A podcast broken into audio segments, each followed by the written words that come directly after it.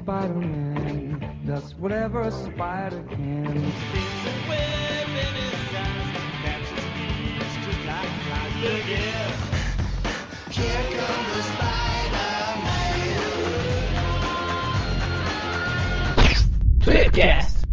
Estamos começando mais um Tweepcast, contando hoje com a presença do distinto Magaren. Do caído entre as conexões, Mike. Contamos também com a surpreendente presença do zumbificado Mônio. E como não poderia deixar de ser, graças aos esforços daquele que não joga futebol americano nem é afrodescendente, fica E hoje nós estamos aqui para falar sobre a saga Caída entre os Mortos. E-mails.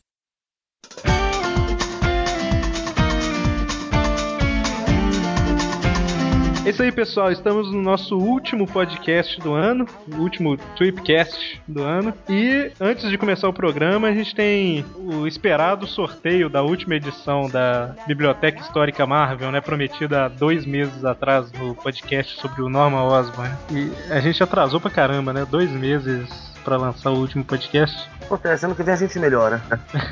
É, eu vou aproveitar o gancho para falar que a gente tá. Nós vamos tentar ano que vem lançar os Tweepcasts com uma periodicidade pelo menos mensal. Acho que a gente consegue, né? É, teoria na prática sempre é outra, né? Mas. No último Tweepcast, nós tínhamos comentado que os terceiro e quarto lugar no concurso cultural da Biblioteca Histórica Marvel, Homem-Aranha número 4, eles iriam disputar aqui num quiz é, quem levava o terceiro exemplar, né? Só que nós selecionamos o terceiro e quarto lugar, mas um deles não deu resposta. Ele não, não entrou em contato com a gente, mesmo sendo cobrado, e eu acho que a gente vai ter que anunciar vitória por WO, né, mano? Ou dá pra mim, hein?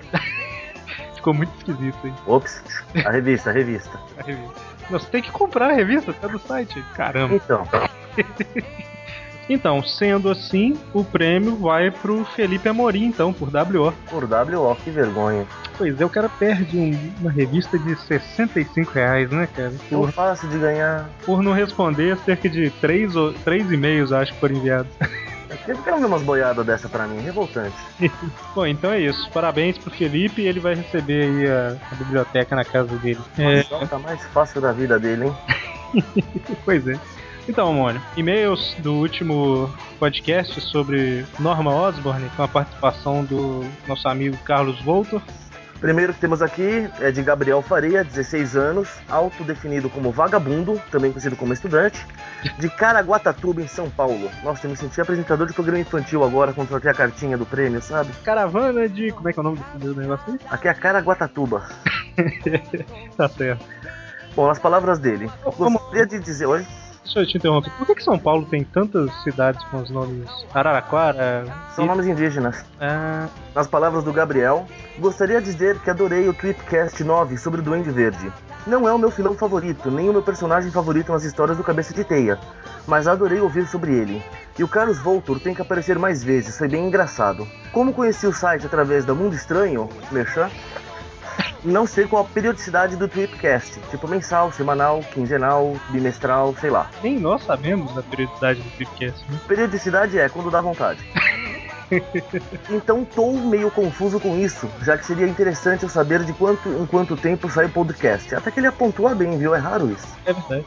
E por último, quero muito, destaque no muito, um tweetcast sobre o Venom.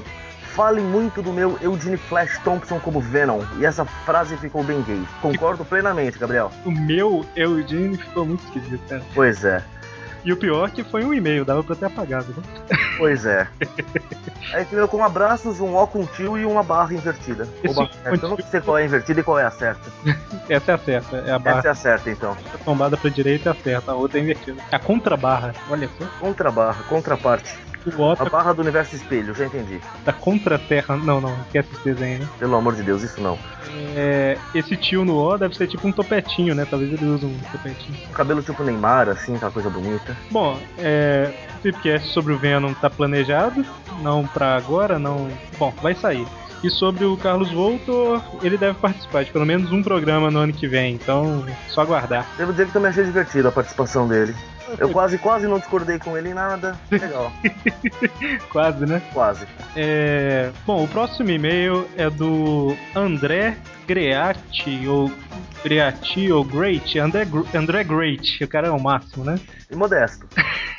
Não, mas tem um i no final, é Greati. Ah, então é o nome mesmo, menos mal. Mas eu chamo ele de André Great. André. É, Olá, Aracnofãs. Meu nome é André Great, sou de São Paulo e sou fã do Teioso desde 98. Quase a mesma época que eu. Por essa razão, gosto muito da saga do Clone. Hum, tá. Se explica, explica.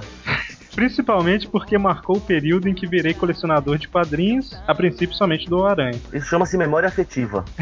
pois é. Eu comecei alguns meses depois que terminou a saga. É, ao contrário do que a maioria de vocês pensa, eu achei genial o fim dessa saga culminando na volta do Osborn e na postura dele como fodedor da vida do Aranha.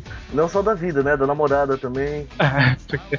É, além disso, a volta dele reiterou o título de maior inimigo do Aranha, e a coisa ficou ainda maior quando ele se tornou o pior inimigo da Marvel inteira, numa das sagas mais épicas dos últimos tempos. Mudando de assunto, tenho aqui comigo uma coleção do Aranha que começa no número 1 da Abril e chega até a última edição deste mês até agora. deste mês, entre parênteses, até agora. Ou seja, tenho só todos da Abril e da Panini e gostaria de participar com vocês de alguma maneira, pois pelo menos bibliografia eu tenho. Abraços. Então, por partes, né? A cada dia eu descubro mais fãs da saga do clone, cara. Ela não, não, não foi tão odiada assim quando a gente pensa. Ou são os únicos que têm coragem de se manifestar, né? Cara, o, o- o- no Mutação em Debate que saiu no, no- essa semana, eu até participei lá, falei pra caramba, você vai ver, tem umas duas ou três frases minhas lá no meio do programa de uma hora e meia. É, e foi uma conversa com o Rogério Saladino. E ele falou que tem uma boa possibilidade de sair aqui no Brasil encadernados da saga do clone, igual saíram da Era do Apocalipse esse ano, sabe? Tá aí, já sei como eu vou economizar o meu dinheiro. Mas enfim, realmente, né, a, a volta do Osborne, a história que ele volta, eu pelo menos gostei. Mas enfim, né, de tempos em tempos eles estão fazendo coisa ruim e coisa boa aí. Em relação ao final aqui que ele citou da, das revistas que ele tem que ele quer participar com a gente de alguma maneira, é válido pra caramba isso. É, o Matheus Pessoa, o Vinícius Prado, eles começaram. é, Hoje eles postam notícias no, no, no blog, né? Mas eles começaram assim, eles eram ouvintes dos Tweep Views, Tweepcasts e começaram a demonstrar interesse em, em participar com a gente e hoje estão ajudando o blog, né? Então, Colaboradores são sempre bem-vindos. Exatamente. Então, é, não só o André, mas quem quiser participar, quem quiser ajudar a gente, porque esse site aqui é, é de fã pra fã, né? Uma, uma sugestão boa pro André, Hum. não sei se ele leu o post sobre o nosso acervo. Ah, sim. Pode, vamos colocar o, o post sobre o acervo aí no, no É vai estar linkado aqui no, na página. o acervo aí na, que é um projeto que a gente tem aí que tá mais explicado lá no post. Mas, enfim, é, é isso, o último programa do ano. Eu acho que ele vai no, ao ar antes do mundo acabar, né? Assim espero. Acho que o mundo acaba hoje, na verdade, não é? Dia 21? Deveria, pelo menos, né? Olha só. Mas enfim, ouça o programa antes que o mundo acabe. Pra... Não vai fazer diferença nenhuma, mas ouça. Eu espero, espero que seu o, o bunker de proteção contra o fim do mundo tenha energia, um computador e uma conexão à internet. Isso. então, fiquem com o programa que tem algum, algumas ceninhas improvisadas aí de fãs do Homem-Aranha, então não esperem nada profissional. né, Mônica? Pois é. E boas festas, bom final de semana e. Bom final de semana não, bom final de ano, né? Bom fim do mundo. Bom fim do mundo e bom Tripcast.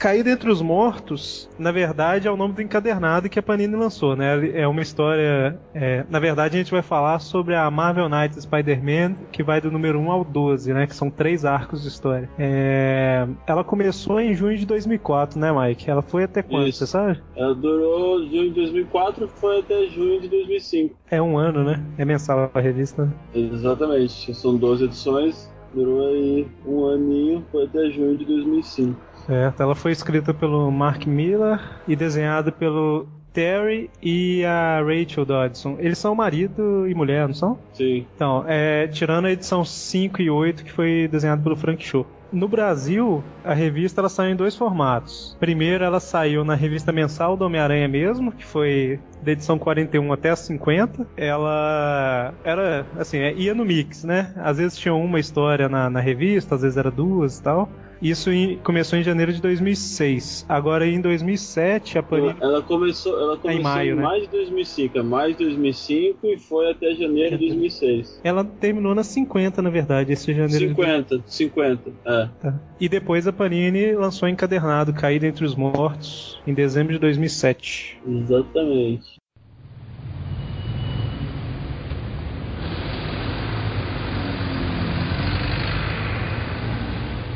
Que lindo. Você vai ter que chamar o Shira de novo, Mario. Tem outro pneu dormindo no lixo. Espera, o que ele tá tentando falar por baixo da máscara? Vai saber, o cara tá piradaço, amigão. É melhor nem chegar perto. Pode ser um drogado. Entre na loja. Fechem as portas. Quê? Acho que ele está tentando dar um aviso pra vocês.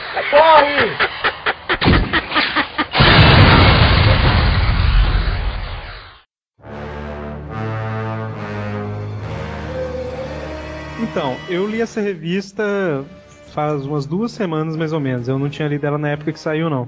E ela é do selo Marvel Knights, né? Que é do, são de histórias mais adultas. Sim. Não adultos da forma que o Mônio pensa em adultos. Não são histórias infantis. Isso. E, e eu achei legal é, que no início da história, ao invés de começar com a da forma padrão, começa com dois caras discutindo sobre DVD, né? Tipo, ah, eu não sou muito chegado em DVD, não sei lá o que. Tipo assim, é uma coisa mais realista, né? É o que, é o que as pessoas fariam é, num dia normal, né? Sim, sim. É, são detalhes na história que eu achei interessante. Então, basicamente, a história começa com o Homem-Aranha lutando contra o Duende Verde, certo? Começa, começa com o Homem-Aranha caído entre os mortos. Ops. Então tem uma luta do, do Homem-Aranha contra o Duende Verde, o Homem-Aranha consegue ganhar e o, o Norman Osborn, né, vai parar na cadeia. Aí você tem, tem também o lance dos civis que se machucam ali, né? Tem uma negada que se machuca lá e tal. E aí o Peter até fala pro carinha sair de perto das bombas abóboras lá. E, e a bomba acaba explodindo, né? Machuca o carinha lá, e a polícia chega e o aranha sai fora, né? É, é verdade. E, como sempre, leva a culpa, né? Exatamente. E também é importante lembrar que essa história se passa um pouco, de- um pouco depois que o Peter conta pra, Mary, pra Tia May que ele é o Aranha. né? Que ele conta não, né? Que ela descobre. Né? Ah, sim. E assim, pouco depois que tem essa luta contra o Duende, ele é chamado no cemitério lá porque o túmulo do tio dele foi depredado. Não se sabe por quê, mas aí ele, pelo telefone, ele descobre que a tia May foi sequestrada, né? Exatamente. Nesse meio tempo que ele foi até o cemitério, ela foi sequestrada. E aí ele cruza a cidade desesperado atrás dela, sem uniforme, sem máscara nem nada. E é uma coisa que a gente tá falando direto ultimamente, né? Que no cast sobre os filmes a gente falou sobre o povo não reconhecer ele sem a máscara. No, no, no Tweep View também a gente falou, no Tweep View, em dois eu acho pra trás. E agora o Peter tá cruzando a cidade sem, sem uniforme, sem máscara e pensando, né? Tipo assim, ah, o máximo que eles vão conseguir é, é meu o tipo físico e cor de cabelo, né? Ninguém vai descobrir quem que eu sou. Exatamente. Eu acho justo. Logo depois que ele que ele vai, ele vai até o apartamento da Tia May e vê que ela foi sequestrada, ele logo em seguida ele já fala pra Mary Jane se esconder, tipo, vai embora, se esconde porque alguém sabe minha identidade e tá perseguindo as pessoas que eu sou do meio onde eu convivo, né? Então tá perseguindo, então é melhor você se esconder. Eu não, não quero ir, não quero ir e tal, mas ele acaba convencendo ela aí na marra se esconder. E aí logo em seguida, ela, o Peter já começa a ligar pra um, pra outro pra tentar descobrir o que aconteceu e a e a Mary Jane liga pra Felícia. Ah, sim. Pede ajuda pra ela, né? Pede. Não, desculpa, Ela não é a Mary Jane, é o Peter mesmo. É o Peter que, que pede ajuda pra ela. Isso. Aí o Peter, ele imagina que tenha sido o Osborn, né? Que mandou alguém, apesar dele estar preso. Porque o Osborn conhece a identidade secreta dele, né? E tipo Sim. assim. Só 27 anos. E ele não, não, não consegue nada com Osborn. Então ele vai pedir ajuda pros Vingadores, né? E assim, Exatamente. ele pede ajuda da forma mais clara possível, que a gente viu. Ele sempre usou essa técnica, né? Lá na primeira vez que ele foi tentar entrar pro Quarteto Fantástico foi a mesma coisa. Basicamente ele pedir ajuda é invadir o lugar e tentar falar força com alguém, né? Exatamente. Ele vem no modo agressivo, né? Falar com a negada. Cara, isso, automaticamente me lembra a morte da Capitã Jean The Wolf. Que tá ele e o Demolidor investigando o mesmo caso. Aí tem uma hora que ele vai querer informação com o rei do crime. Ele invade os esconderijos do rei, espanca tudo quanto é capanga que o rei tenta aparecer na frente. A hora que ele finalmente fala com o rei, o rei passa a informação pra ele e depois fala assim: é, você devia aprender uns toques de sutileza com seu amigo Demolidor. Ele simplesmente veio aqui e bateu na porta. o legal, uma coisa que eu gosto muito nesse, nesse arco aqui é que eles trazem muita coisa antiga da, da- das histórias do Aranha. Inclusive, a própria Capitã Jean DeVolf é citada nessa história, do Cair Entre os Mortos. Ela é citada aqui. Então, eles trazem muito esse lance da TV. São todos personagens, são todos, a maioria dos personagens que aparecem aí são, são personagens logo do, do começo da carreira do, do, do- do Homem-Aranha, né? Logo do começo lá da- da- das primeiras histórias. Inclusive, a gente já citou aí o, o Duende Verde, né? Que é o que o Aranha começa enfrentando logo no começo da história. Que ele apareceu a primeira vez em, em Amazing Spider-Man é, 14. Amazing Spider-Man 14 de julho de 1964. E, foi criado por Stan Lee e Steve Ditko. A maioria dos caras que aparecem nessa história são das antigas mesmo. A maioria é do Sim. Stan Lee e do, do Steve Ditko, né? Que era a dupla original lá dos anos 60. Exatamente. E assim, como ele não consegue nada, é, ele vai atrás do chefão do crime que tá ativo atualmente na cidade, que é o Coruja, né? Que é outro cara das antigas. Ele era lá. Exatamente. Ele inicialmente era inimigo do Demolidor, né? Ele apareceu em Daredevil número 3 lá, em agosto de 64. Também do Stan Lee, mas desenhado pelo Joe Orlando. E ele tenta é, descobrir com, com o Coruja quem foi que sequestrou Tia May. Por que, que ele resolve É. ajudar ele? É porque o Peter faz. Ele faz essa pergunta, ah, por que, que eu tenho que te ajudar? O Peter fala, "Ah, porque eu vou ficar te devendo. Ah, sim. né? Então ele fica naquela assim, ah, então o Homem-Aranha vai ficar em débito comigo, ok. E aí ele, ele chega e dá, dá os nomes do, do Abutre e do Electro. Né? Dá o nome, ele dá o nome dos dois e fala assim, ó, se alguém pode saber de alguma coisa, é esses dois. Aí já que a gente citou o Electro e o Abutre, ah, a primeira aparição dele, do Electro, foi em Amazing Spider-Man 9, também de 64, fevereiro de 64, esse criado por Stan Lee e Steve Ditko, e o Abutre foi em Amazing Spider-Man 2, de maio de 63, também por Steve, Stan Lee e Steve Ditko. É, o Abutre a gente falou dele num Trip View já também, dessa origem dele aí. É. quem não ouviu o, o Tweep View e quiser saber mais sobre o Abutre, a gente bota o link lá depois. Ah, sim, com certeza. Você se meteu onde não devia, aranha. Essa parada é coisa de bandido e você não tinha nada que se envolver. Você não ia acreditar nas coisas que a gente arma pelas costas de vocês. Coisas de que super-heróis nunca nem ouviram falar. Não! Electro, deixa essas pessoas em paz. Isso entre mim e você, cara. Oh, é? Quem disse? Por acaso você acha que a gente vai seguir as regras do Marquês de Queensberg? Você deu prejuízo de 20 milhões de dólares pra mim e pro Thomas. Não sei quanto ao careca, mas eu vou fritar seu colo! Para, Max. Não faz isso. Para, Max. Não faz isso. Faz ideia de quanto você soa ridículo às vezes? Tinha crianças naqueles carros. Seu louco. Você não achou que eu fosse tão perigoso, né? Não pensou que eu fosse capaz de emitir uma descarga nos tanques de combustível ou coisa parecida. Pois a cadeia te dá tempo de sobra para pensar em formas de usar os poderes, babaca. Ionizar metais foi ideia do Dr. Octopus, por sinal.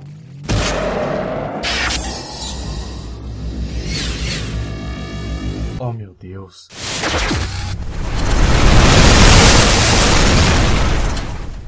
Então, aí o Homem-Aranha ele vai procurar o Electro e o Abutre pra ver, para tirar limpo, né? Ver onde que a Tia May tá e tal. Um negócio que eu achei interessante, porque assim, ele acha o Electro e o Abutre e tal, e lógico, né? Eles vão lutar. E inicialmente o Abutre ele tá sem a, o uniforme dele, né? Ele só tá com, com, com o aparelho que permite ele flutuar. Ele tá sem as asas que permite ele atacar, ampliar a força dele e, e tal. E um negócio. Então, assim, o Homem-Aranha primeiro luta contra o Electro. E um negócio que eu achei interessante no.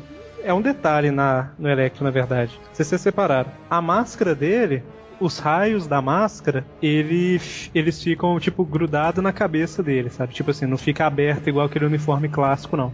E toda vez que ele vai usar o poder dele, essas pontas dos raios da máscara, tipo, levanta, sabe? É um detalhe. Não sei se vocês separaram. Aqueles raios fosse só. Esses raios da máscara fossem só as tiras grudadas. Quando ele usa os poderes, elas. Como se a gente passasse o braço perto de eletricidade e os pelos é, ficam E isso bem no início, da, na, no início da luta, o Electro tá usando o poder contra o Homem-Aranha os raios estão levantados. Aí o Homem-Aranha dá um soco nele e os raios tum, junta na máscara na hora, entendeu? É, e É importante, importante lembrar dessa, desse dinheiro que, que é perdido aqui, né? Logo que o, que o Peter encontra os dois e começa a pancadaria aqui, o, o Abutre é jogado pela janela e perde aí uma, uma, uma quantidade grande de dinheiro que tava numa maleta, né? Importante que esse dinheiro ele é motivo pra muita coisa na história. Legal assim, né? Como essa história é mais adulta, assim, eles podem insinuar certas coisas, como o negócio do Electro tá indo lá pro. pegando a prostituta lá que tem poderes transmórficos. Ah, sim. Tá indo pro puteiro. Ah. Aí ela fala, ela vai se transformando na Su, na, na feiticeira escarlate.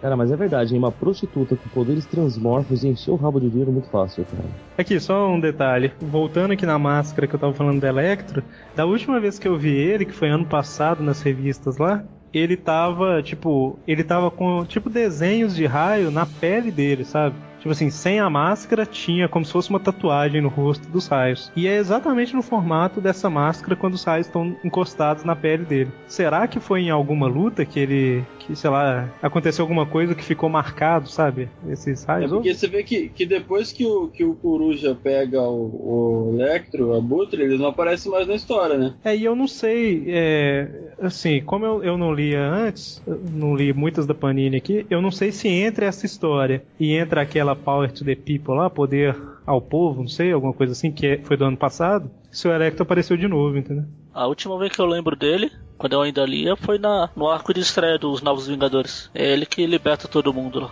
Um dos pilares É que liberta. verdade, o Motim, né? É o Motim. Ah, Verdade, é o Electro, pode crer. Bom, Legal e- que também ele- eles mostram na, na história o, o Electro desenvolveu um, não um poder novo, né, mas uma nova forma de utilizar o poder dele. Que ele até comenta que foi o- uma ideia do Dr. Octopus, que é ionizar metais, né, que, né. Você vê que ele começa a levantar uns carros e tal, é, jogar um monte de coisa pra cima do aranha, e ele nunca foi disso, né, só soltava os raios mesmo. E tem o Mas toque. não. E tem o Aqui ele toque. deu uma, tipo uma evoluída, né, no poder dele. Ah. E tem o toque do realismo aí também, que eu- a gente tinha comentado, que ele joga os carros no Homem-Aranha e tal, e o Homem-Aranha fala que tinha criança dentro daqueles carros, né? Tipo assim, Sim, sim. porque você pensa, o cara é um super vilão, ele não tá nem aí pra se alguém vai se machucar ou não, né? Na maioria das vezes. Exatamente. É, Enquanto isso, o Abutre sai fora, né? Porque ele tá sem, sem as asas dele, ele tá perdido. Larga o, o, o Electro pra trás e some. E é nesse. Exatamente. E quando o Homem-Aranha derrota o Electro, que ele descobre que eles não têm nada a ver com o desaparecimento da Tia May, né? Exatamente. Coruja só usou o Peter pra pegar aquele dinheiro que era Coruja. E o Homem-Aranha ele vence a luta contra o Electro, mas ele vai parar no hospital, né? Exatamente. Onde eles, eles tiram a máscara dele e um oportunista lá fotografa, né? Exatamente. Ele, tá, ele, ele ainda tá com a máscara, mas a máscara tá bem detonada, né? Então revela uma Ah, boa sim. parte do, do rosto dele. Verdade. Aí, enquanto ele tá hospitalizado, o Abutre chega, né? Vestido com, já com o uniforme dele e tal. Por falar nisso, os uniformes nessa revista, eles. Não sei se são todos, mas eles são diferentes. Eles mudaram Sim. nessa, nessas revistas ou. Foi nessa sim. Tanto nessa, que né? vai, vai fazer sentido lá pra frente lá. Ah, sim, verdade. Então o, o, o Abutre ataca o Homem-Aranha no hospital, o Homem-Aranha é grog, né? Não, nem consegue sacar direito o que tá acontecendo, não consegue lutar nem nada. Inclusive, ele até tem uma, uma, uma alucinação com a Tia May, né? Ah, sim, verdade. Ele- Ele tem uma alucinação com a Tia May, achando que tá conversando com ela, mas não é, é o Abutre que tá ali do lado. Ah, outra coisa também que, que não é muito comum nas revistas, né? Tem a enfermeira que tenta impedir o Abutre de, de pegar o aranha, né? Ele simplesmente vai lá e quebra o pescoço da mulher. Que é o que aconteceria, né? Se você for parar pra pensar. Se você tá no mundo real, já tem um vilão com a fama do abutre, o cara tá indo pegar quem tá preso, você vai se meter no caminho dele? Você- ou você é muito valente ou você é muito burro, mano. Então, é, e nesse meio, no meio dessa luta, que eu nem vou chamar de luta porque o Homem-Aranha não tá conseguindo fazer nada, né? O Abutre tira a máscara dele. Mas aí ele comenta: Eu não acredito, com tantos amigos meus que você prendeu, eu achei que você fosse algum conhecido, né? É. E você pode ser qualquer um, você pode ser, sei lá, um faxineiro, um frentista de posto de gasolina, qualquer coisa. E nessa luta ele comenta também o porquê que ele tava fazendo aquele trabalho pro Coruja, né? Por que ele deu, deu perdido no dinheiro? Porque ele queria juntar uma grana pra pagar o tratamento do neto dele que tá doente. Então, ah, por mais que os meios não fossem corretos, os fins pro Abutre eram válidos, né? Ele tava sendo, é, assim, não era tão vilão nessa, nessa questão. Ele queria grana só pra poder pagar o tratamento do neto dele. Isso, e o Abutre, quando ele vê que o Peter, que o Homem-Aranha é um Zé Ninguém, ele solta ele pra morrer, né? Mas ele, é, mas ele é salvo pela Gata Negra, que chega exatamente no momento, tipo, por, por, por um milésimo de segundo o Homem-Aranha não morre, né? Aí ele descobre que a Gata Negra tava trabalhando pro Coruja. Exatamente. Na verdade, assim, a gata negra tava tentando fazer o que o Aranha fez, que era encontrar os dois. Encontrar o Electro e encontrar o Abutre, que tinham sumido com a grana dele. Isso. E aí o Coruja captura o Abutre Electro e castiga eles, né? Por ter É, né, é, o, o Abutre, no caso, a gata negra que entrega ele, né? Porque realmente a gata negra regaça com o Abutre. né? Ela dá um pau violento nele. É, O rosto do Abutre fica cheio de arranhados bem É. profundo aqui. Eles realmente regaçam com ele. Agora, eu não sei. Que, é, nessa revista aqui mostra um pouquinho, nesse, nesse arco, ele mostra um pouquinho do. Da- do, do ciúme que rola ainda da, da Mary Jane e a, e a Gata Negra, né? E você pode ver que a, a Gata Negra ela joga o Abutre bem no outdoor que tem a foto da Mary Jane. Ah, é verdade. Agora, para pra pensar, esse ciúme dela é é justificável, né, cara? É, eu acho, eu também. Não, vou- não tem como. O Homem-Aranha o Homem-Aranha sai pra fazer uma missão, aí fala, eu vou com a gata negra. Tipo assim, é, é muito. E, e a gata negra tem a fama dela, né? Como ela chega a falar numa, numa parte aqui, ignora o fato que ela tem mais em comum com o Peter do que eu. Ela fala pra ela mesma. É, a Mary Jane se sente ameaçada, né? Porque falou, poxa, se ele pode simplesmente me deixar pra ficar com ela, porque ela tem, ela é uma vigilante também. Então ela, tá- ela se sente um, pé, um passo atrás da Gata Negra sempre. É, que, ainda mais que os dois têm um passado juntos, né? Sim, exatamente. E um Tanto que presente hoje. Quando, ela, ela, a Mary Jane chega, né, no, no- apartamento onde a, a Gata Negra levou o Peter pra ser tratado, digamos assim, pra ela cuidar dos ferimentos dele, ela chega lá e fala assim, ah, será que tem um espacinho pra mim aqui, né? Ah, sim. a gata negra não deixa nem, nem ela sentar perto, né? É. Aí um pouco, um pouco antes disso também, um pouco antes da Mary Jane chegar, a gente vê que se passa um- uma cena no Clarim Diário, que é o Jameson recebendo aquelas fotos que o cara tirou no hospital. Isso. E o ar. onde, tipo, onde o, o- mostra um pouco do rosto do Peter, né? Não chega a revelar o rosto dele por completo, mas rola uma boa, mostra uma boa parte do rosto e o Jameson fala, né? Ah, esse rosto é familiar. É, e o, o arco, esse primeiro arco caído entre os mortos, ele fecha assim, né? Com. Exatamente. É. Com o Jameson falando, né? Que o rosto dele é familiar. Isso. O rosto que ele viu na foto.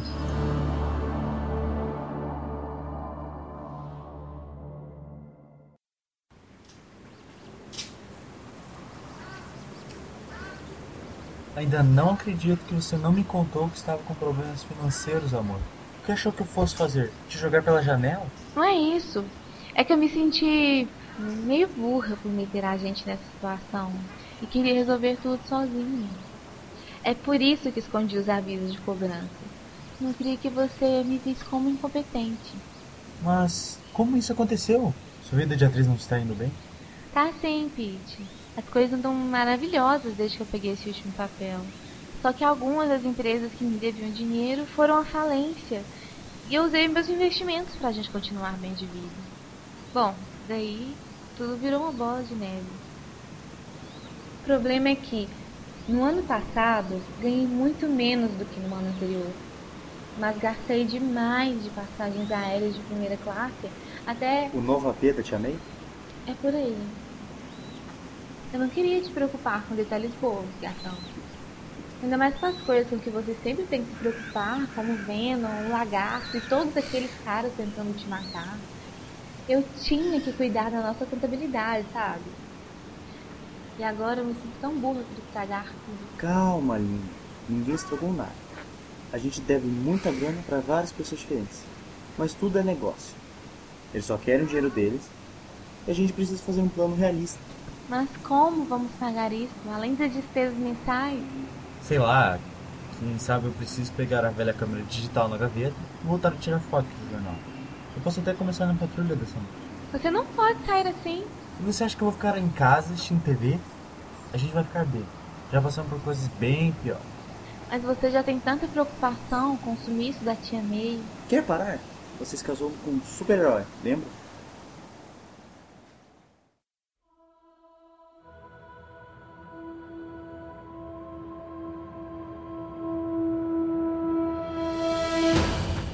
Aí no, no outro arco, que é o venenoso, a primeira coisa que aparece é o Venom chegando na cidade, né, vindo de, de avião, né, tanto que ele aparece como, como Ed Brock mesmo, né, nem como, como Venom, aparece como Ed Brock e tem um cara esperando, esperando ele com uma plaquinha no aeroporto. Até então a gente ficou, ué, o que isso aqui tem a ver com a história? Né? Aí nisso a gente passa pra, pra Mary Jane lá já de volta e no apartamento em que a, a gata negra tá cuidando dele. E nisso o Peter acorda, diz, ah, quanto tempo que eu fiquei perdido, quanto tempo que eu fiquei dormindo, né? Ah, dois, dois dias e meio. E aí ele não sabe o que, que tá acontecendo, né? Não sabe que foram fotos dele parar no jornal e tal. E aí ele vê que o. que o. Que o ele vê uma edição do Clarim, vê que tem a foto toda dele lá e que tem um prêmio agora pra descobrir quem que é o, o Homem-Aranha. Tem um prêmio 5 de milhões, cinco né? milhões- 5 milhões de dólares em prêmio. Ele até comenta, posso voltar a dormir? A primeira coisa que eu pensei foi assim, de onde que ele tirou 5 milhões de dólares, né? Aí depois, mais pra frente, é justificado, mas... Exatamente, exatamente. Que naquela, no nosso uma grana alta, até mesmo pro, pro Jameson, que sempre quis ferrar o aranha assim, né? Pois é. Uma grana tanto quanto alta. Aí acho que depois disso aqui a, a, a gata negra ela vai embora, né? Isso, ela vai e a- embora. Fala, fala. Aí o, o Peter ele recebe um telefonema de cobrança lá, né? Aí ele não sabe cobrança do que que é, mas aí revela por que que no início aí a Mary Jane jogou uma conta no lixo, né? É porque as finanças não estão indo muito bem e ela não, não queria contar pro Peter pra manter a, a vida que eles estavam tendo, né? Sim. O, o legal é que quando ele vai conversar com o Peter lá no parque sobre esse problema de dinheiro, tem um quadrinho com a visão tipo assim de trás da árvore, como se alguém tivesse seguindo eles olhando. Sim, realmente. Ah, é verdade. Aí, é, depois o Homem-Aranha ele tá andando pela cidade, né? E ele encontra o Octopus. É, literalmente ele esbarra no Octopus, né? Ele tá passeando e acaba trombando no Octopus totalmente alucinado. Né? Ele tá maluco na cidade, destruindo tudo, né? Totalmente fora de controle. Poderoso Dr. Polvo.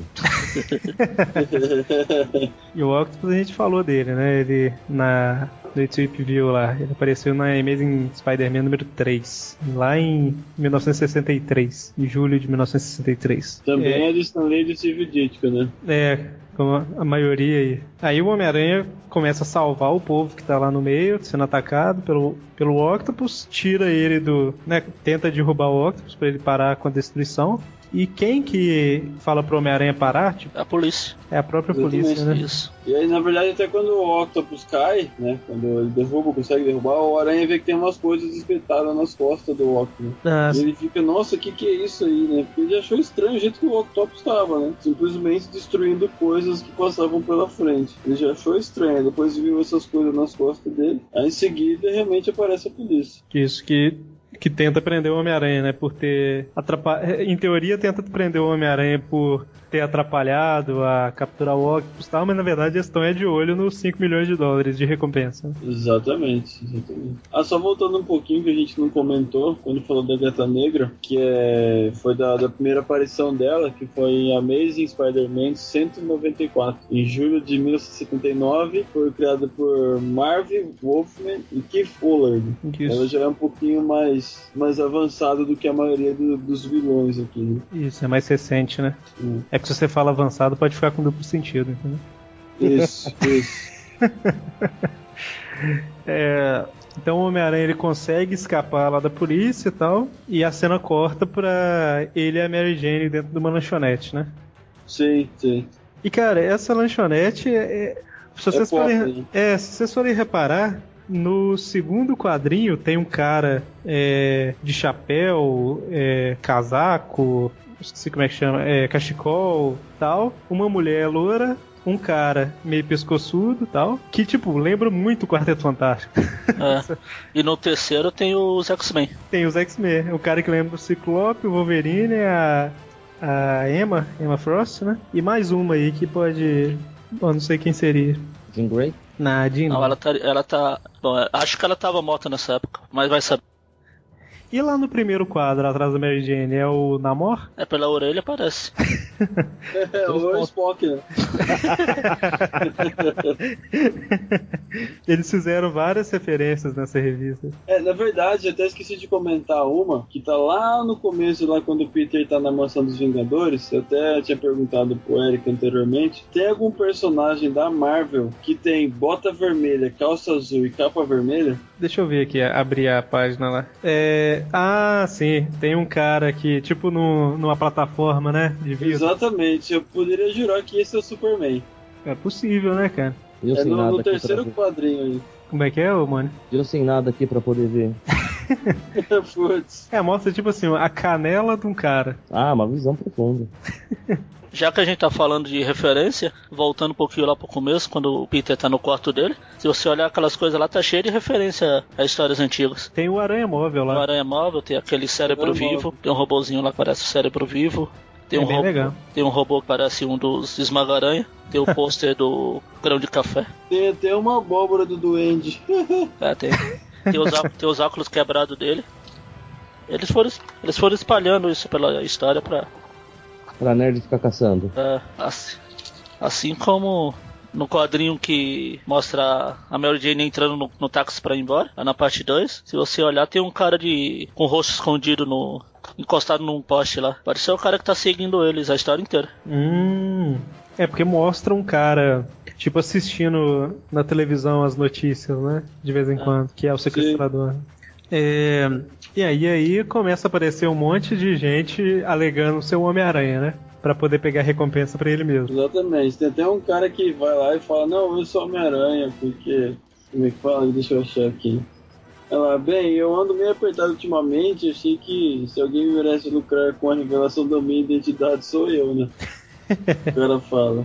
Aí nesse, depois que esse aranha falso é botado pra fora do edifício lá, o Peter vai tentar um adiantamento com o Jameson. Parece que não conhece o Escovinho. Aí chega o chega o John Jameson lá, o filho do Jameson. Que aqui é bom a gente citar ele porque vai ser importante mais pra frente lá. Né? Ah, sim, verdade. Exatamente. Vejo que muita coisa é importante mais pra frente nessa história, né? Ah, é? É verdade. Ele fala que tá tentando voltar à aeronáutica lá onde ele. Era aeronáutica? Ele era, né? Ele era piloto. Não era da NASA? Mas os caras da NASA são da aeronáutica. E aprendendo. Mas mesmo assim só tem um guarda armado.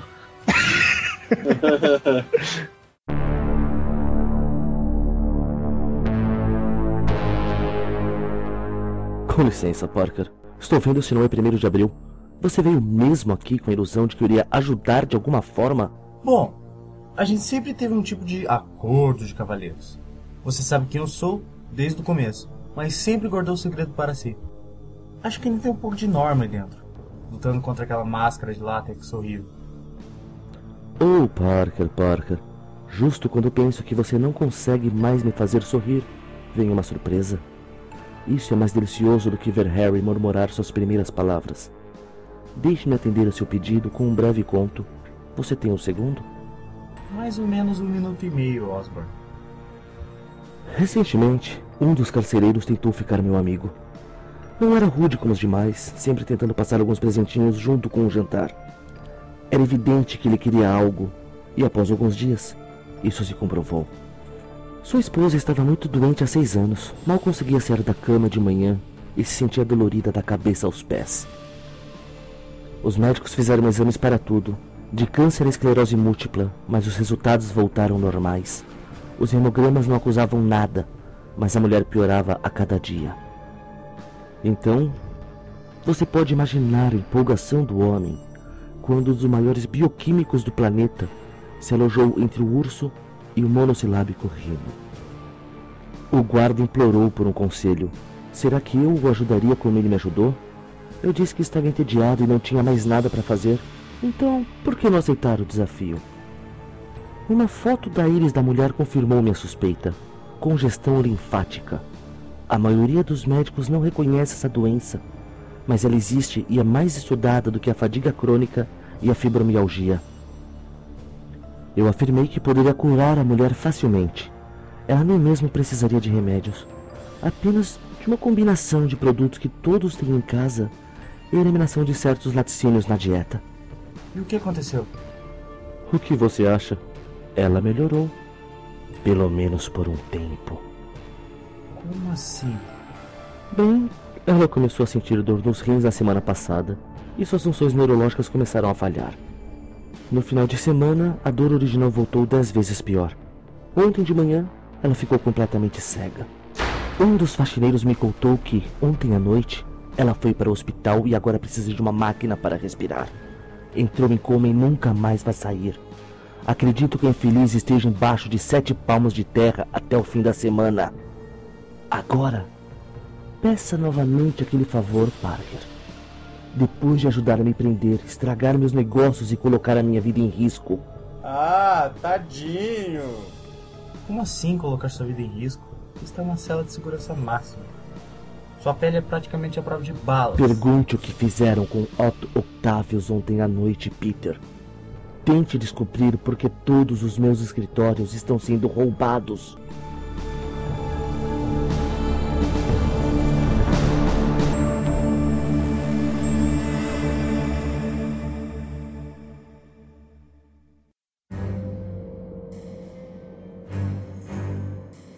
Aí o Peter volta a procurar o Osborne, né? Exatamente. Aí o Osborne conta da. Peter vai lá pra pedir um favor, né? Quer tentar achar a Tia May de novo e tal. Aí o Osborne fala do favor que ele fez pro, pro um guarda lá, né? Pode pedir se você quiser, mas você já sabe o que é que te espera, né? É bem por aí. Mas o Osborne dá a entender que alguma coisa tá acontecendo. Que ele, ele fala assim: tenta descobrir o que, que eles fizeram com o Octopus, né? Por que, que o Octopus tava maluco daquele jeito? Dá uma dica. Aí o Homem-Aranha vai tentar ajuda pra localizar a Tia May na mansão dos X-Men, no Instituto Xavier. né? E tem até uma piadinha, tem até um esquema aí que ele conhece a Rachel Summers, né? Que é filha da, da Jean com Ciclope. E aí é, eles se cumprimentam e tal. Aí o Homem-Aranha fala, não, mas você é muito parecida com. Ah, com a Jean Grey, né? né? Responde. É, na verdade eu sou a filha dela de uma linha temporal paralela no futuro, tal, não sei o que. Aí o Homem-Aranha fala assim: Ah, da próxima vez que alguém me falar que a história dos meus clones é forçada, eu vou mandar eles pra cá.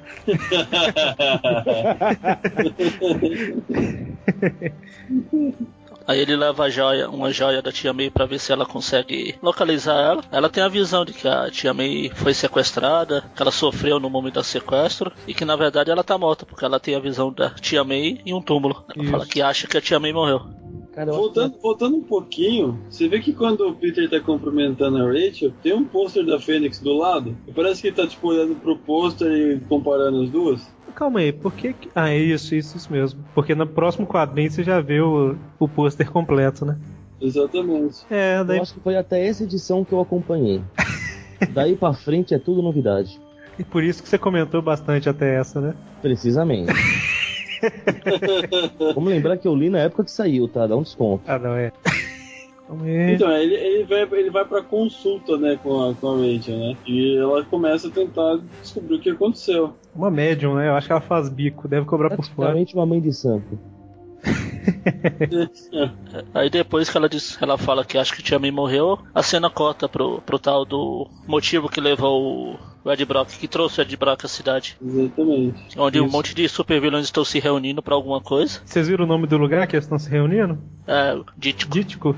É, é o nome né, lá do um dos criadores do Homem-Aranha. E de um monte desses personagens aí. É, é, é verdade.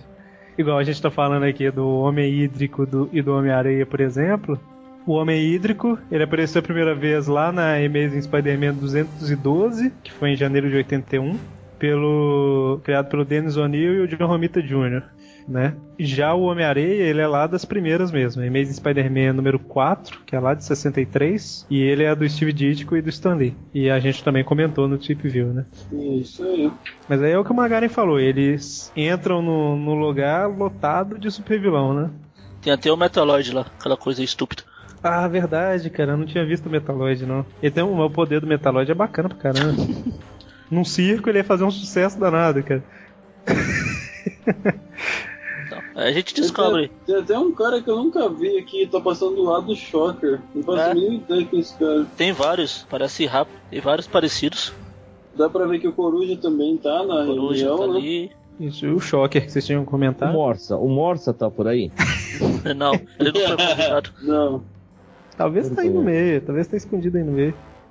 O É, Shocker. tem, uma, tem uma cena que, que eles mostram aqui, tá bem de longe a, a, a plateia, digamos assim. Aqui dá pra ver que tem bastante gente. Não é por nada não, mas se você olhar essa cena da plateia aí, tem um bichinho ali que parece o ET do, do filme. Sim, O ET é o Hellboy, o ET é o Hellboy. Ó, tem o, o- a Princesa Leia, a Princesa Leia e o Darth Vader. Ah, tá. Tem a Princesa Leia, tem um guarda lá do Imperador. Stormtrooper?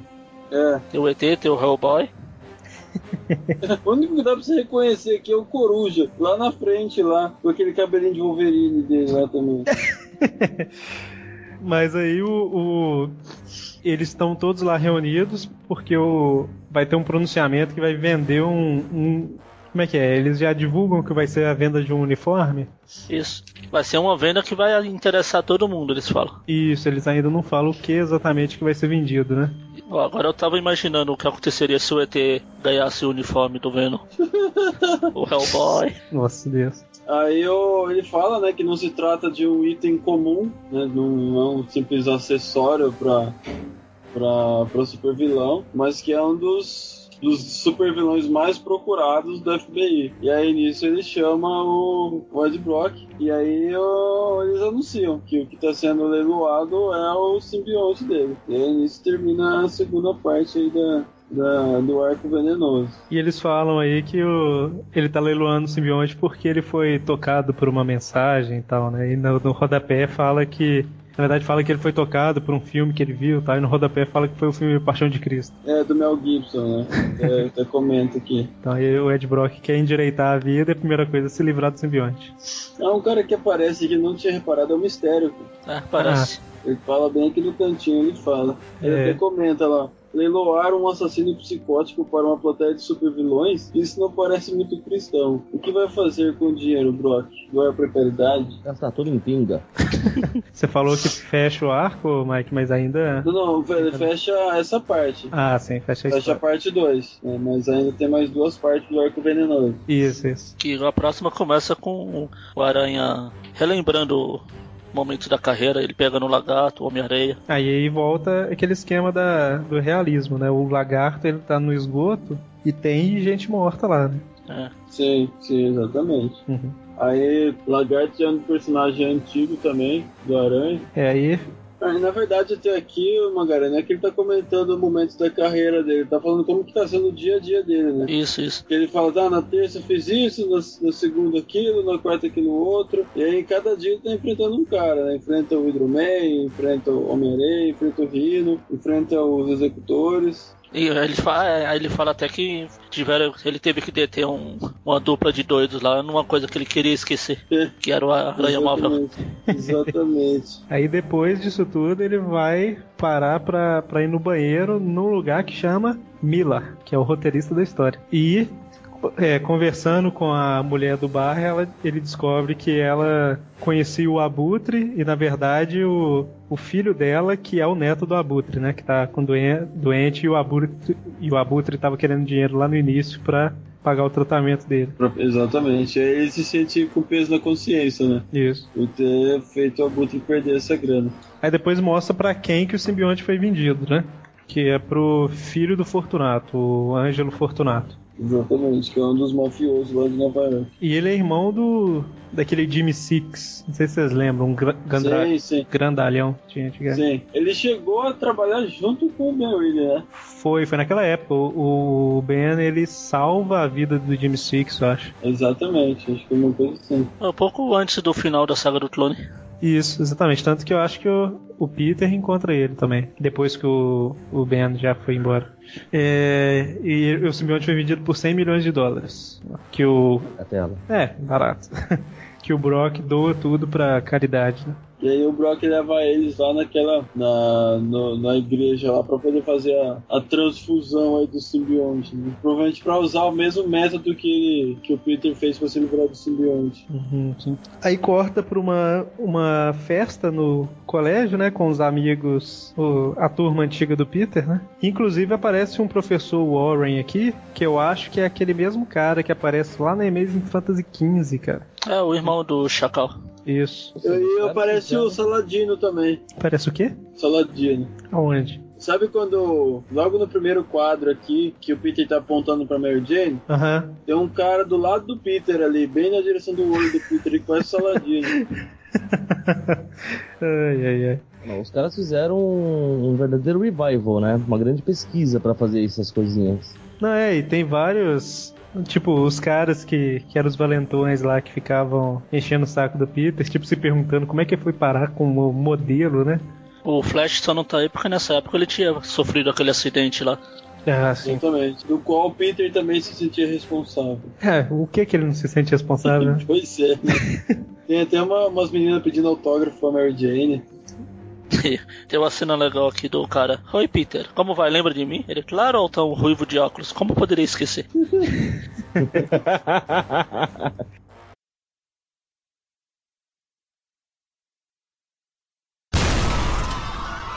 Abre a boquinha, criança, aqui vai ouvir o 20P do Tio Aranha. Você tá brincando, né? Pra mim parece que você tá em câmera lenta, Homem-Aranha. Ah, você é uma baita decepção, sabia, Anjo? 100 milhões de dólares no traje da Elisa e continua o fiasco de sempre. Meu pai deve estar muito orgulhoso. Sai da frente!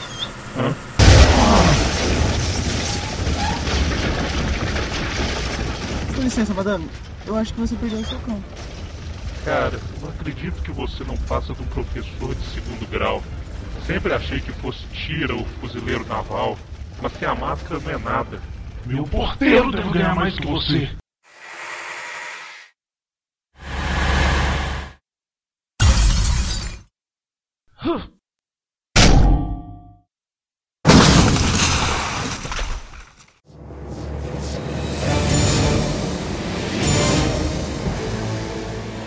Aí no meio da festa, de repente, o Venom, o novo Venom, né? Invade o, o lugar atrás do Homem-Aranha. Exatamente. E aí que a ideia dele, na verdade, é derrotar o Homem-Aranha pra ficar famoso, né? Aí ele pensa, ah não, já que agora eu sou o Venom, vou chegar chegando e vou derrotar o, o Homem-Aranha. E aqui ele vai e mata um dos amigos dele. Isso, o cara descobre, percebe assim, ah, o Peter é o Homem-Aranha, aí o Venom vai. Não porque o cara descobriu, né? Mas o Venom mata o cara que. que... É por pura conveniência de roteiro. Isso, exatamente. E só, só uma coisa que eu achei interessante o raciocínio do, do novo Venom aí. Sim, estou com um simbionte à força já tem quase duas horas. Vou fazer o que o outro não conseguiu. E durante a luta ele vai, o Peter vai percebendo que ele vai dominando o simbionte mais rápido do que o Ed. Truques que o Ed demorou a aprender, o, o novo já sabe. Ah, por falar em falar nisso aí, o Venom ficava invisível? Ele se camufla, na verdade. Ah. Aquele papo de que o simbionte pode mimetizar roupas. que ele mudava de textura, de cor do cacete A4, certo? Aham. Com isso ele consegue meio que se camuflar como um camaleão. Entendi. E o legal é que o Aranha vai lutando e vestindo o uniforme ao mesmo tempo, né? É. Então, tipo, os dois continuam lutando, tal, Homem-Aranha e Venom. É, na verdade, sim, sim. No meio, no meio dessa briga, corre pra lá, bate pra cá, destrói pra lá. O Venom perde o Aranha de vista em um momento. E no que ele. No que ele encontra o Aranha, ele supostamente mata ele, porque tipo, ele deu um soco nas costas do Aranha, atravessou o tórax dele e arrancou o coração, né? Ele arranca o coração. Só que aí depois percebe-se que não era um Aranha. Como tava com essa moda da negada, todo mundo querer ser o Homem-Aranha pra ganhar a recompensa, um desses caras apareceu ali no lugar errado, na hora errada, e o Venom achou que era o Aranha mesmo, né? Mas aí a gente vê que não, que era um cara fantasiado de Homem-Aranha. É, tinha um cara lá escondido pra tirar a foto, né? Nesse lance das referências que a gente tava falando, durante a luta do Venom com o Aranha, tem o, aquele cara dos quadrinhos dos Simpsons, no meio da multidão lá. Aonde, aonde? Aí, nessa cena que ele Ah, verdade. encontra o, o falso Aranha, pouco antes. Aqui no encadernado tá na página 180, o primeiro quadrinho. Ah, tá, tá, tá, tá. Página 81 da, da revista 46. Essa loirinha aí parece. Lembra muito a, a Gwen Stacy também. Lembro, lembro. Eu fiquei olhando pra essa loirinha aqui, eu fiquei assim, ué, essa loirinha. E tem um cara vomitando ali. É o cara que ele salvou, que ele tirou de dentro do caminhão. Eu não sei se eu, eu não sei se já passou uma parte aqui, que, que- se a gente já falou dela, mas eu comentei que apareceu o nome do Dítico, apareceu o Miller, né? E tem uma hora que aparece um edifício Dodson também, que é o nome do, dos desenhistas principais. Ah, eu vi, cara. Na verdade, sim, eu lembro quando você me falou, mas eu não sei se já passou. É, não, é assim, só comentando pra ficar registrado. E assim, talvez até tenha outras referências também nesse sentido, né? Eu peguei só essas três, o Dítico, o Dodson e o Miller. Ah, tem vários. Tem. Durante a luta tem um caminhão de gasolina, sei lá, que tem um Max Swim que gás. E se você olhar na primeira cena lá, quando o Ed volta, uma das plaquinhas lá é o Max Swing. Verdade. Seja lá quem foi ele. Então a, a luta prossegue e tal, e o, o Fortunato lá, o Ângelo Fortunato, que tá dentro, que, que é o Venom, né? Ele começa a pensar que ele não vai conseguir derrotar o Homem-Aranha, que ele não consegue sozinho, É, ele começa a desacreditar. e o simbionte fica tentando é, incentivar ele, né? Aí como o, o Ângelo ele não, não é o bastante, né? Tipo, não é forte o bastante, o, o Venom salta de um ele salta de um prédio e o simbionte larga ele, né? Fala que ele não é venenoso o bastante. E vai, que vai procurar outro Ele hospedeiro. despenca lá de cima, né? Isso. E fim pra ele. Tem até uma analogia aqui da. Enquanto ele cai, uma mulher derruba um, um melão no chão. Exatamente. Aí depois disso a gente passa pra uma cena do Clarim, né? Que é o Peter levando umas fotos pro Jameson pra, pra mostrar que ele descobriu quem que é o Aranha. E aí nisso ele entrega umas fotos pro Jameson mostrando que o, o Aranha na verdade é o John. Isso, ele faz umas montagens lá e faz o, o Aranha ser o, o John Jameson, né? Exatamente. E aí, na verdade, a ideia dele era porque ele sabia, o Peter nem, nem tava tão interessado na grana. Ele sabia que o Jameson não ia publicar isso, né? Sabendo que era o filho dele. Aí ele ganha o dinheiro. Mas antes disso, só falar que tem uma passagem que fala que o Ed Brock cortou os pulsos pra se matar. Ah, sim. Ah, tá. Só um detalhe, cara, o Venom ter cortado os pulsos é meio contra o que é o personagem. É. Por quê? Você lembra por que que ele virou Venom? É que ele tava querendo se matar. Só que ele foi pedir Exato. perdão, né? De igreja em igreja, antes de mais nada. Pois é. Porque ele é. Apesar de que no Brasil é muito comum o termo católico não praticante, lá fora não existe muito disso. Ele era católico mesmo. O suicídio é pecado imperdoável. Aham. É, e na Um verdade. comentário inteligente, por favor. Parabéns, palmas. Tá, viu? Depois dessa cena do Clarim aí que aparece o edifício Dodson que eu tinha comentado. Sim, exatamente. E aí o Peter, né, acaba levando a grana, ou a, a prêmio. E aí você acha que ele vai pagar as contas dele, que ele tem? Lógico que não, né? Lógico que não. Ele vai lá e deixa o dinheiro pra, pra mulherzinha da lanchonete, que, que é a mãe do neto do Abutre. E sai totalmente realizado de lá. Aí ele até comenta, né? Parker, seu coração é 100% de manteiga. Será que o justiceiro faria isso por um dos inimigos dele? Que comparação, hein? Né? Aí quando eles estão. Tá o Peter e a Mary Jane lá na delegacia dando depoimento por causa da porradaria lá do, do o colégio. depoimento pro Capitão Stacy, né? É, aí o Peter recebe um telefonema de alguém que fala que foi ele que sequestrou a Mary Jane. Tia May, né? Também? Não, a tia May. A Mary Jane ainda tá por aí. Aí ele pede pra se encontrar com a aranha e desliga o telefone. Aí assim fecha o segundo arco.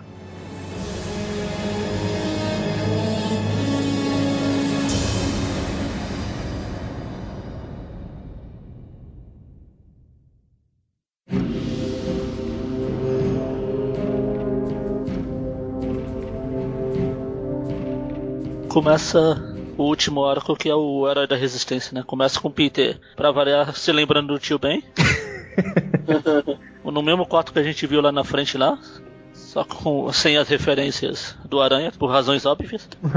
Tem o Peter chorando. O tio Ben pega o Peter chorando, ele quer saber por quê. Aí o Peter fala ah, é que você e a tia May já são mais velhos que os pais dos meus amigos, né? E quando eu crescer, vocês não vão mais estar aqui comigo, ou perder vocês cedo. Aí o tio Ben fala que não, eu prometo ficar aqui pra você para sempre, durar até os 98 anos, não sei o quê. Ele fala que a, a mãe da, da tia May viveu até os 98 anos e a avó dela até os 102. E ela já tá vivendo aos 127. é, porque na verdade a avó dela viveu, a mãe dela viveu até os 98, só que a mãe dela morreu há alguns milênios atrás, né? Isso. Pois é. Eles, ela é da mesma geração do Niemeyer. Eu ia falar Dercy, mas deixa aqui. A Dercy já, é, a Dercy já perdeu ela. Depois corta. é... Aí ele começa a lembrar de todo mundo que já morreu por culpa dele. Nossa, é, cara. é nessa parte que ele cita, que eu falei que ele cita a Capitã de The Wolf. Ah, sim. Fala tio Ben, papai, mamãe, Gwen, Harry Osborn, Capitão Stacy, Jim The Wolf, Bennett Brent e Fred Foswell.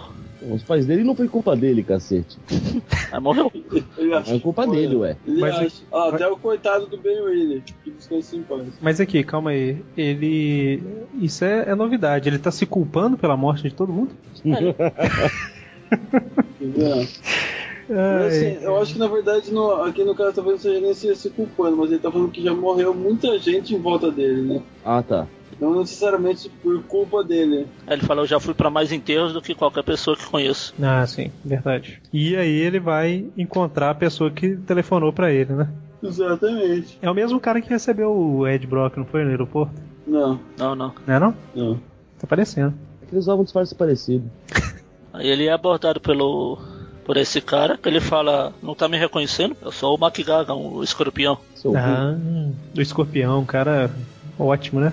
Só, só abrindo parênteses aí, o escorpião, na verdade sim, o Mac Gargan, ele apareceu a primeira vez na e-mail de Spider-Man 19, em dezembro de 64. E na próxima edição, na 20, né, ele apareceu como escorpião. Stan Lee e Steve Ditko também, os criadores. Então aí o Peter parte pra cima, agarra o escorpião. Ele fala que se ele matar, ele fizer alguma coisa, ele nunca mais vai ver a tia May, que a velha ainda está viva. Final, vaso ruim ou quebra. Pois é. Aí eu te pergunto, alguém imaginava que ela tava morta mesmo aí, não? Ah, eu cheguei a acreditar nisso. Ah, eu não. Morto assim, não. Ah, A esperança não é a tia May, mas é a última que morre. Não, essa é, é por- justamente por isso. Tia Na May verdade, eu acho que a esperança vai morrer antes. Sim, a esperança é a última que morre. Tia May é imortal. Sim. A tia May vai participar de X-Men e vai se vingar dele. Aí a esperança morre e ela continua viva. Nossa Deus. Ela vai virar Arauto do Galactus lá naquela história alternativa. Ah, é mesmo. Ela vira Arato do Galactus e depois assume o lugar dele. Mas aí ele descobre que o Osborne contou a, a identidade do Peter pro McGargan, né? O McGargan. Que se alguma coisa acontecesse pro Osborne, que era pro, pro Gargan agir. Exatamente. E aí descobre-se um monte de coisa, né? Que a gente tava comentando no, no começo que, o, que os vilões estavam com uniformes diferentes, tudo isso e tal. Era o Osborne que tava financiando isso. né? Não só financiando essa mudança de uniformes, como que aqueles 5 milhões do Clarim vieram do Osborne. Não que o. Jameson soubesse, né? Ele fala que foi um investidor anônimo. Mas aí depois aqui ele mostra que quem foi esse investidor anônimo foi o Osborne. E aí o Gargan fala que tava tudo planejado já pelo, pelo Duende há, há um bom tempo. Se acaso ele fosse preso, tudo isso já tava, tudo isso já tava organizado. Aí ele, então- ta- ele também fala que o, o governo tinha uma conspiração para criar vilões, que o, o Norman era um dos principais fornecedores de equipamentos, armas. E com o Osborne preso, ele tinha muita informação que podia é, derrubar muita gente do governo. É, na verdade não é necessariamente do governo, né? Eram empresas privadas, né? Ah, é, sim. que sustenta os governos. Exatamente, as empresas que sustentam os governos. Então as empresas iam lá e, e financiavam, né, esse, essa criação de, de supervilões, né? É mais ou menos o que foi mostrado no, no desenho do espetacular Homem-Aranha, que o Osborn era o principal fornecedor dos vilões. A maioria dos vilões foi criado pelo Osborn. Ah, sim. A gente não comentou durante a. não comentou antes, mas os escritórios da Oscar estavam sendo invadidos também, né? Sim. Que era sim. justamente pra pra tentar eliminar qualquer prova que o Osborne tinha tivesse com essas empresas, né? Exatamente. E depois que eles tivessem certeza que o Osborn não tinha deixado nada pra trás, eles iam fazer o, a popular queima de arquivo com o Isso, ele- eles tinham feito aquele esquema do Octopus tá desesperado, tá, tá totalmente maluco lá, descontrolado. Era porque eles estavam fazendo tipo uma lavagem cerebral nele lá pra. programando ele pra atacar o Osborne, né? E acabar com ele. Exatamente. Pra quando ele encontrasse o Osborn, né, ele, ele eliminasse.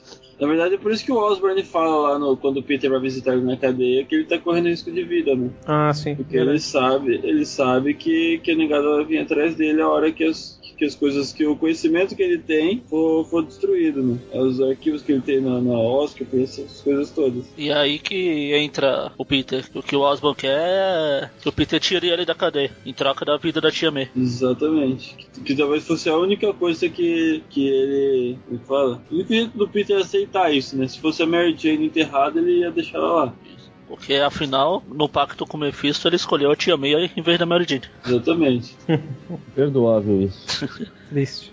Aí o Peter fica perturbado que ele fica dividido entre livrar o Osborn, que é um psicopata, ou deixar a tia May morrer. Que, segundo o Gaga, ela tinha mais algumas horas de oxigênio, seja lá onde ela esteja. Ele, na verdade, estava meio que treinando o pacto que ele fez depois, né? É.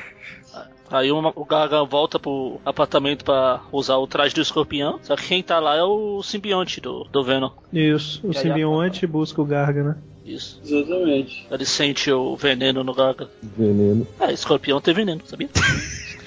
Mas é que é engraçado demais essa frase. Aí o legal é que a frase do, do simbionte aqui, não sei porquê, mas me lembrou do, do gênio do Aladdin lá no filme. Você nunca teve um amigo como eu. Então Peter visita o túmulo do tio Ben, que já tá reparado, né? Pra pedir conselhos, né? O que, que eu faço? O que, eu faço? Aí na verdade aí ele entra né, em contato com a, com a gata negra de novo e te dá o recado pra Mary Jane. Fala assim, ó, eu e a gata negra a gente vai lá resgatar o Osborn. Aí ela fala, não, não faz isso que o Osborn com certeza vai te sacanear, ele não vai falar onde eu te amei e tal, aquela coisa toda.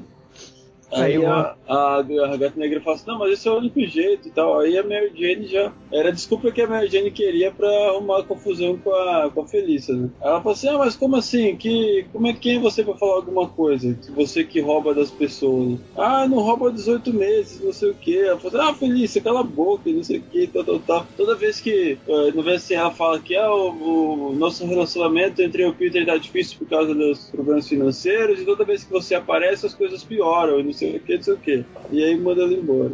Aí ela fala, né, por que você não arranja um namorado? Aí o. E o Homem-Aranha sai com a gata negra, né? Dando motivo pro ciúme que a gente tinha falado. Exatamente. Eles vão lá na Isso ilha, na ilha. Hiker. Aí a gata negra fala que se o Peter não precisava fazer aquilo, que se ela quiser, ele quisesse, ela fazia sozinha, pra ele não ficar com mais esse peso na consciência. Mas ele quer se, ele quer se divertir. Aí lá dentro, enquanto eles estão planejando entrar na ilha, lá dentro os guardas estão planejando dar um fim no Osborn, porque é o, aquele. O guarda que o Osborn matou a mulher lá, voltou e quer a vingança, né? Isso. E o, o, o Peter, o Homem-Aranha, ele entrou igual um ninja do tentáculo no, na ilha Hiker, né? Ah. A roupa que- é igualzinho.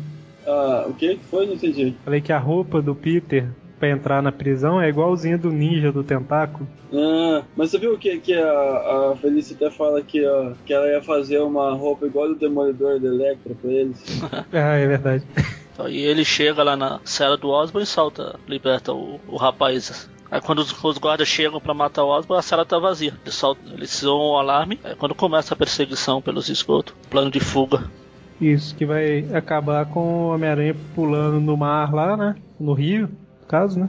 Exatamente. E enquanto ele tenta fugir, ele é envolvido por uma corrente de água lá que manda ele pra fora e se revela como sendo o Hidroman, o homem hídrico lá. O Norman já volta já como doente, né? Porque né, enquanto o Peter tava, tinha sido levado para o mais fundo lá dentro do, do rio, o Norman já tinha se mandado já. E aqui nessa cena ele já aparece como Duende Verde. Ou seja, realmente era uma armadilha, assim como a Mary Jane tinha falado que seria. Aí ele fala que agora eles são os 12 sinistros, que aparecem todos os principais vilões do Homem-Aranha. Pois é, cara. Ou não 12. principais, porque tem o Boomerang ali também. É, ou são 12, cara. É que é o Duende Verde, né? O Abutre. O Lagarto, o Shocker, o Homem Hídrico, o Electro, o Camaleão, o Homem-Areia, o Martelo, o Boomerang e o. aquele outro eu não sei quem é não. Lápide, será que É, tem- que é o é Lápide? esse cara que eu não tava. que eu queria saber. É, será que é o Lápide? É Porque o, o, o escorpião acaba aparecendo, na verdade, como Venom, né? É, Eles falam que só faltou o escorpião. Aí é quando ele aparece, a gente vê que agora ele se uniu ao simbionte e ele é o Venom. É o detalhe que eu falei, ó, a máscara do Electro nessa cena aí já tá com os raizinhos pra cima. Aí, com a chegada do Venom, o Duende fica bravo porque nos planos dele não incluía essa transformação. Era pra ele estar lá com a nova roupa de escorpião, que na teoria o, foi o Roswell que fez pra ele. É, exatamente, a versão atualizada do uniforme. E aí começa a pancadaria, né? Isso, a gata negra cai primeiro, né? Exatamente, eletrocutada pelo Electro. E, e, tipo assim, é impossível pro Homem-Aranha ganhar esse aqui, né, cara? Tipo, até o sexteto era difícil. O Exatamente. dobro, né? Então, Dois já fica complicando. o dozeto sinistro, né? É, mas. Dozeto doeu na alma. Dúzia, né? Dúzia, é dúzia. É, eles falam que os 12 sinistros. Dúzia sinistro. O certo é. Duo, Duodécimo. Duodécimo. Duode- Duodeto. Duodeto, isso aí. Bom. então o Homem-Aranha tá em desvantagem numérica lá, ele tá praticamente perdendo quando os Vingadores chegam, né? Junto com o Quarteto Fantástico e o Demolidor. É, chega o- a galera pra ajudar. Chega a renta. É. E aí o Norman, com o teletransporte do Goku, aparece lá na, na- no apartamento do, da Mary Jane. Isso. E sequestra ela, né? E que a gente vê que foi ela que ligou pra, pra Shield pedindo ajuda. Por isso que Exatamente. os. Chegam os outros heróis aí. É, eles não chegaram lá por acaso. Foi a Mary Jane que ligou pra pedir um help lá. É, eu tava realmente achando que eles estavam só passando por ali, viram a treta. Que coincidência, né? Os Vingadores, o Demolidor e o Quarteto Fantástico. Eles estavam indo pescar. É, De uniforme. é. De uniforme, porque Nossa, não, ele de secreta, pô. Detalhe que o, que o gigante tá aqui, né? Ele deve pescar tubarão. Ou então vai ver. Vai ver que eles estavam indo pra aquelas reuniões de poker que mostravam algumas histórias. Ele joga no poker. Pode ser. Mas aí a Mary Jane é sequestrada pelo Duende, né? E o Aranha sai na porrada com o Venom. E consegue ganhar, né? Consegue ganhar. Numa cena que, tipo assim, o Venom ele lança as teias de simbionte dele lá, né? Em todos. Em vários pontos dos prédios ao redor e puxa de uma vez, né? Tipo, derrubando os destroços todos na rua. E o Homem-Aranha, tipo, no esforço lá, ele dispara centenas de, centenas de fios de teia lá e consegue segurar todos os destroços. Cena meio. É cinematográfica essa cena. Parece a cena do, do trem no Homem-Aranha 2. Ah, sim. Ah, é sim, verdade. Então aí eles derrubam literalmente um prédio em cima do Venom. Isso. E aí a gente volta pra Ilha Riker, onde os caras estão fazendo, sei lá, algum tipo de alguns tipos de teste com o Octopus. E alguém menciona que o Osborn fugiu, né? Aí que menciona o Osborn, o Octopus já fica louco da vida e tal. Ativa o gatilho mental dele lá. né? Exatamente, exatamente. Acaba com, com os enfermeiros e se manda da Ilha Riker atrás do Octopus. Não era atrás do Osborn? Isso. É, desculpa, atrás do, do Osborn, desculpa. Aí pra. O Octopus indo atrás do Octopus lembrou o cachorro perseguindo a própria cauda. Ou o polvo, ou o polvo atrás do próprio tentáculo. Boa. Aí ele vai pra único lugar que o Duende gosta, que o Duende deve ter uma fixação por pontes. Quando ele era criança, ele queria ser engenheiro de fazer ponte. Pois é. E já até fala que dessa vez ele escolheu uma outra ponte, né? Aí, numa cena que remete agora ao primeiro filme, que é o Duende segurando a Mary Jane lá na ponte lá aí. Isso, ameaçando jogar ela da ponte, né? Ele até fala que se a situação é familiar. Isso.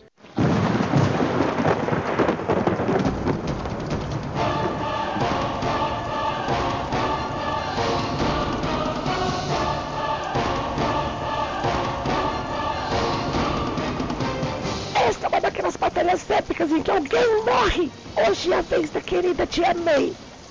Não importa quem vence esta luta. Você sabe que eu vou voltar do túmulo e gastar o seu tempo como qualquer supervilão. Ou eu ou algum imitador de segunda virá assombrá-lo e impedir que faça algo útil com a sua vida. Ei, gênio. Quê? Engole isso. Peter! Mary Jane! Peter! Peter!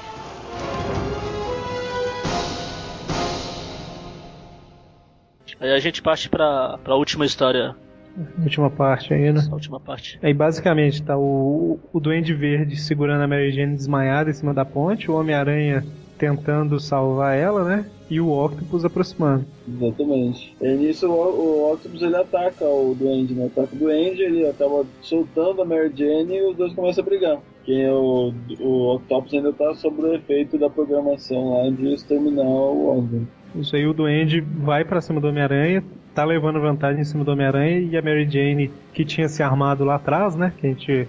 É, a hora que o Peter sai com a gata negra, a Mary Jane tá com uma arma pra se proteger, né? Exatamente. Aí, quando o Duende Verde tá dominando o Homem-Aranha, ela chama a atenção dele e dá dois tiros no, no, no Duende, que afasta ele do Homem-Aranha, mas com o impacto do, do tiro, ela cai da ponte, né? Na pé da ponte. É, o que mostra também é que a gente vem falando do realismo, né? Com o impacto Isso. da arma, joga ela pra trás ela cai. Igual a Gwen, a Gwen caiu. Porra, mas ela tá disparando o quê? Com uma 12? Eu não conheço a arma não, mas é uma arma normal aqui. É, e ela tava bem na beirada da É. ponte, né? E se você não tá acostumado, não é igual nos filmes que você pega uma arma, você nunca viu uma arma, você sai dando tiro em cabeça de zumbi por aí. É só pro gatilho. Então ela, ela desequilibra, aí o Peter meio que tá revivendo aquele momento que ele. Que a Gwen morreu, né? Só que agora ele já aprendeu com os erros e joga várias teias pra parar o corpo dela como um todo, não só na perna, pra evitar o pescoço quebrar de novo. É, na, na cena aqui ele joga dois nas pernas, dois nos braços, um nas costas, um na cabeça, né? É, todos os pontos poderia ter impacto. Isso. Aí acaba salvando ela. Aí vem o. O Octopus, né? Isso. Vem o, a conveniência de roteiro, como diz o Mônio. E vem o Octopus, agarra o Duende, e no exato momento vem um raio e eletrocuta os dois. Pois é, cara. Conveniência de roteiro é pouco pra isso aí. Foi, foi tudo bem até aqui, né, cara? Não precisava ter esse raio. Foi participação do Thor, ele queria participar da briga também. Pois é, ele não apareceu na hora que os Vingadores chegaram e ele. Nessa época aqui ele devia estar morto. Provavelmente. Mundo morre, mano. Foi? Todo mundo morre. Pois é. Então aí com o raio cai o Duende e o Octopus da ponte. O corpo do Octopus é recuperado, mas o Duende, pra variar, some. O Duende É, e, e durante a luta, né, do, do Peter com o Duende, ele, do, com o Duende, ele fala que não vai falar onde a Tia May tá, que ela tem só algum, mais alguns minutos de vida. Só que ele começa a dar várias, várias dicas pro Aranha de onde ela tá, né? Ele começa a jogar várias indiretas assim Aranha na hora não, não percebe. Aí depois que a coisa calma, ele liga os pontos ele percebe que, na verdade, a tia May tá enterrada do lado do túmulo do tio Ben. Exatamente. Um caixão com um cilindro de oxigênio, né? Que já tava acabando. Só, só uma dúvida. Você falou que o corpo do Octopus foi resgatado? Tá morto também? Não. Não, não, não. Aqui. Tá inconsciente. É, fala semi-afogado e cheirando a esgoto. É. Aí ele fala que os tiras, os tiras pressionaram, mas ele não consegue lembrar dos últimos dois meses, por causa do. Então você vê que um polvo não sabe nadar muito bem, mas um doente sim, entendeu? Pois é, não. Então, o... por pouco, né? O Peter consegue tirar ela do, do caixão. Não consegue achar a pulsação dela direito, mas, como sempre, né? Ela dá aquela tossidinha e, e acorda. Aí a tia May tá viva. Aí corta pro hospital onde a, a Felícia foi internada. Aí destaque pra piadinha aqui que ela foi internada com o nome falso de Julie Newman.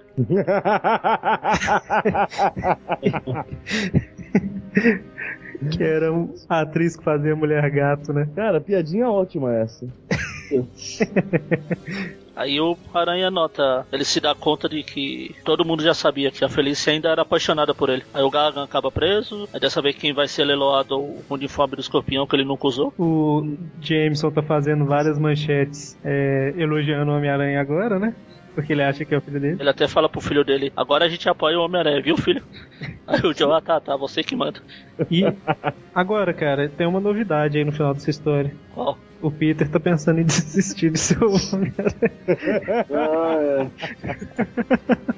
Mas eu, eu gosto dessa criatividade, cara. Tipo, o Peter tá pensando em ser Homem-Aranha. É, é porque- eu- Mas eu, eu acho que eles podiam inovar também e alguém abandonar o Quarteto Fantástico. Não, mas ele, ele tá pensando em ser Homem-Aranha dessa vez, mas ele tá pensando isso em cima da ponte, entendeu? Então ah, aí sim. é diferente. Muda Detalhe. todo o contexto. Agora, Aí a tia May faz ele mudar de ideia, fala que ele já salvou muitas vidas, as pessoas que morreram foram fatalidade, não foi culpa dele, blá blá blá blá blá blá. A tia May fala que a Mary Jane contou pra ela que ela que o Peter tem esses essas crises de tempos em tempos. É verdade. dia sim, dia não. Desistir de ser Homem-Aranha. Mas é isso aí, aí a história termina com ele não desistindo, né? Isso e na última página a gente vê o- uma equipe dos Correios pegando uma carta, e aí depois a gente descobre que é uma carta do, do Norman enviado pro Peter. E a gente vê que o Norman é um cara totalmente insano. Na verdade, parece muito com aquela questão do que é tratada no filme do Cavaleiro das Trevas, né? Que o Coringa, ele não é um vilão comum, né? Ele é aquele vilão que quer só causar confusão e infernizar a vida do Batman. E é a mesma coisa que o, que o Osborn fala aqui. Maluco. O cara é um doido de pedra, né, cara? Não, não, não é inimizade, não. A gente é brother. Eu ia matar sua tia, matar sua esposa. Você sabe, você sabe que sua tia não morre mesmo, né? Não tem. É. Era tudo uma grande te brincadeira. matar just for the lows. Aí o, o Norman, a ideia do Norman era tirar a máscara no final e falar, ah, pegadinha do malandro. A história é legal, cara. A história é bacana. Eu gosto, eu gosto pra caramba justamente por causa do- do- dos vários personagens que aparecem. Assim, ficou uma história cheia de gente, mas não ficou uma história ruim por isso, né? É porque ela é uma história grande também, né? Dá tempo É. de desenvolver e tal. E, é, e esse tema, assim, tipo, de levar as coisas de uma forma mais realista, né? Dá um tom bem diferente pra história, bem legal. Eu tava, tava falando pro Eric mais cedo que na primeira vez que eu li ela nas, nas revistas de linha lá, eu não gostei muito, porque eu ainda estava traumatizado por causa da saga dos, dos chifres. Saga de quê? Dos chifres pretéritos lá. Ah, Eu já tava de, desacreditado, mas agora, depois que falaram que ia fazer esse podcast, que eu peguei pra reler, eu, inclusive comprei um encadernado. Achei legal a história. História que você pode ler assim, independente de qualquer outra. sim, sim, sim. Era totalmente fora, assim, de, de uma cronologia, né? Você não precisa estar acompanhando, tipo, a revista mensal dele pra poder ler, ler essa história. Já tiveram melhores, mas também não é uma história ruim, não. Não, não, eu gosto bastante. Eu E, acho... de- e o que veio depois também tornou isso aqui já um clássico. Isso. depois. Oi? Ah, o depois do pato? É. É, logo depois tem a melhor história que o Mônio gosta, né, do, do, do, do Homem-Aranha. Logo depois dessa queda entre os mortos, vem os filhos da Gwen Stacy. Cara, maldição que é aquela história. Sim.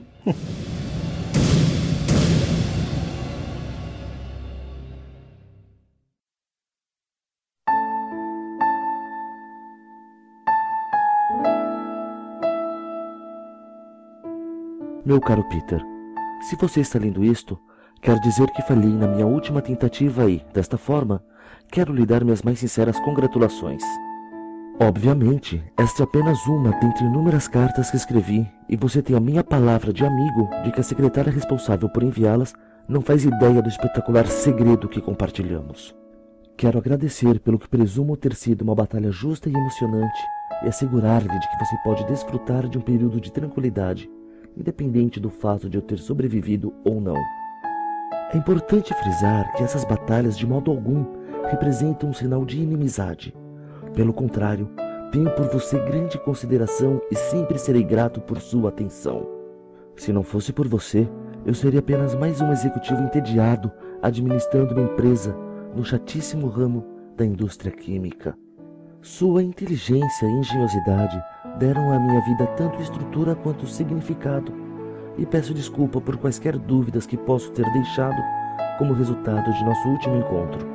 Como bem sabe, seu casamento, sua reputação e sua paixão por preservar o status quo são muito importantes para mim, e só posso esperar que nenhuma semente de dúvida ou inutilidade tenha sido plantada hoje. Cuide-se e durma bem. Sempre vou orar por você e espero que faça o mesmo por mim. Abraços, Norman. Bom, pessoal, então esse foi o podcast sobre o Caído entre os Mortos. Se tiver alguma crítica, é, alguma correção de alguma coisa que a gente falou errado, mande e-mails, comentários e. Lançadores de e-mails, Sejam bem prudentes. Não vai ficar uma desgraça. Tristeza, né, cara? Então, quem que é a irmã mais velha da Mona Lisa? Não sei. A Mona Áspera.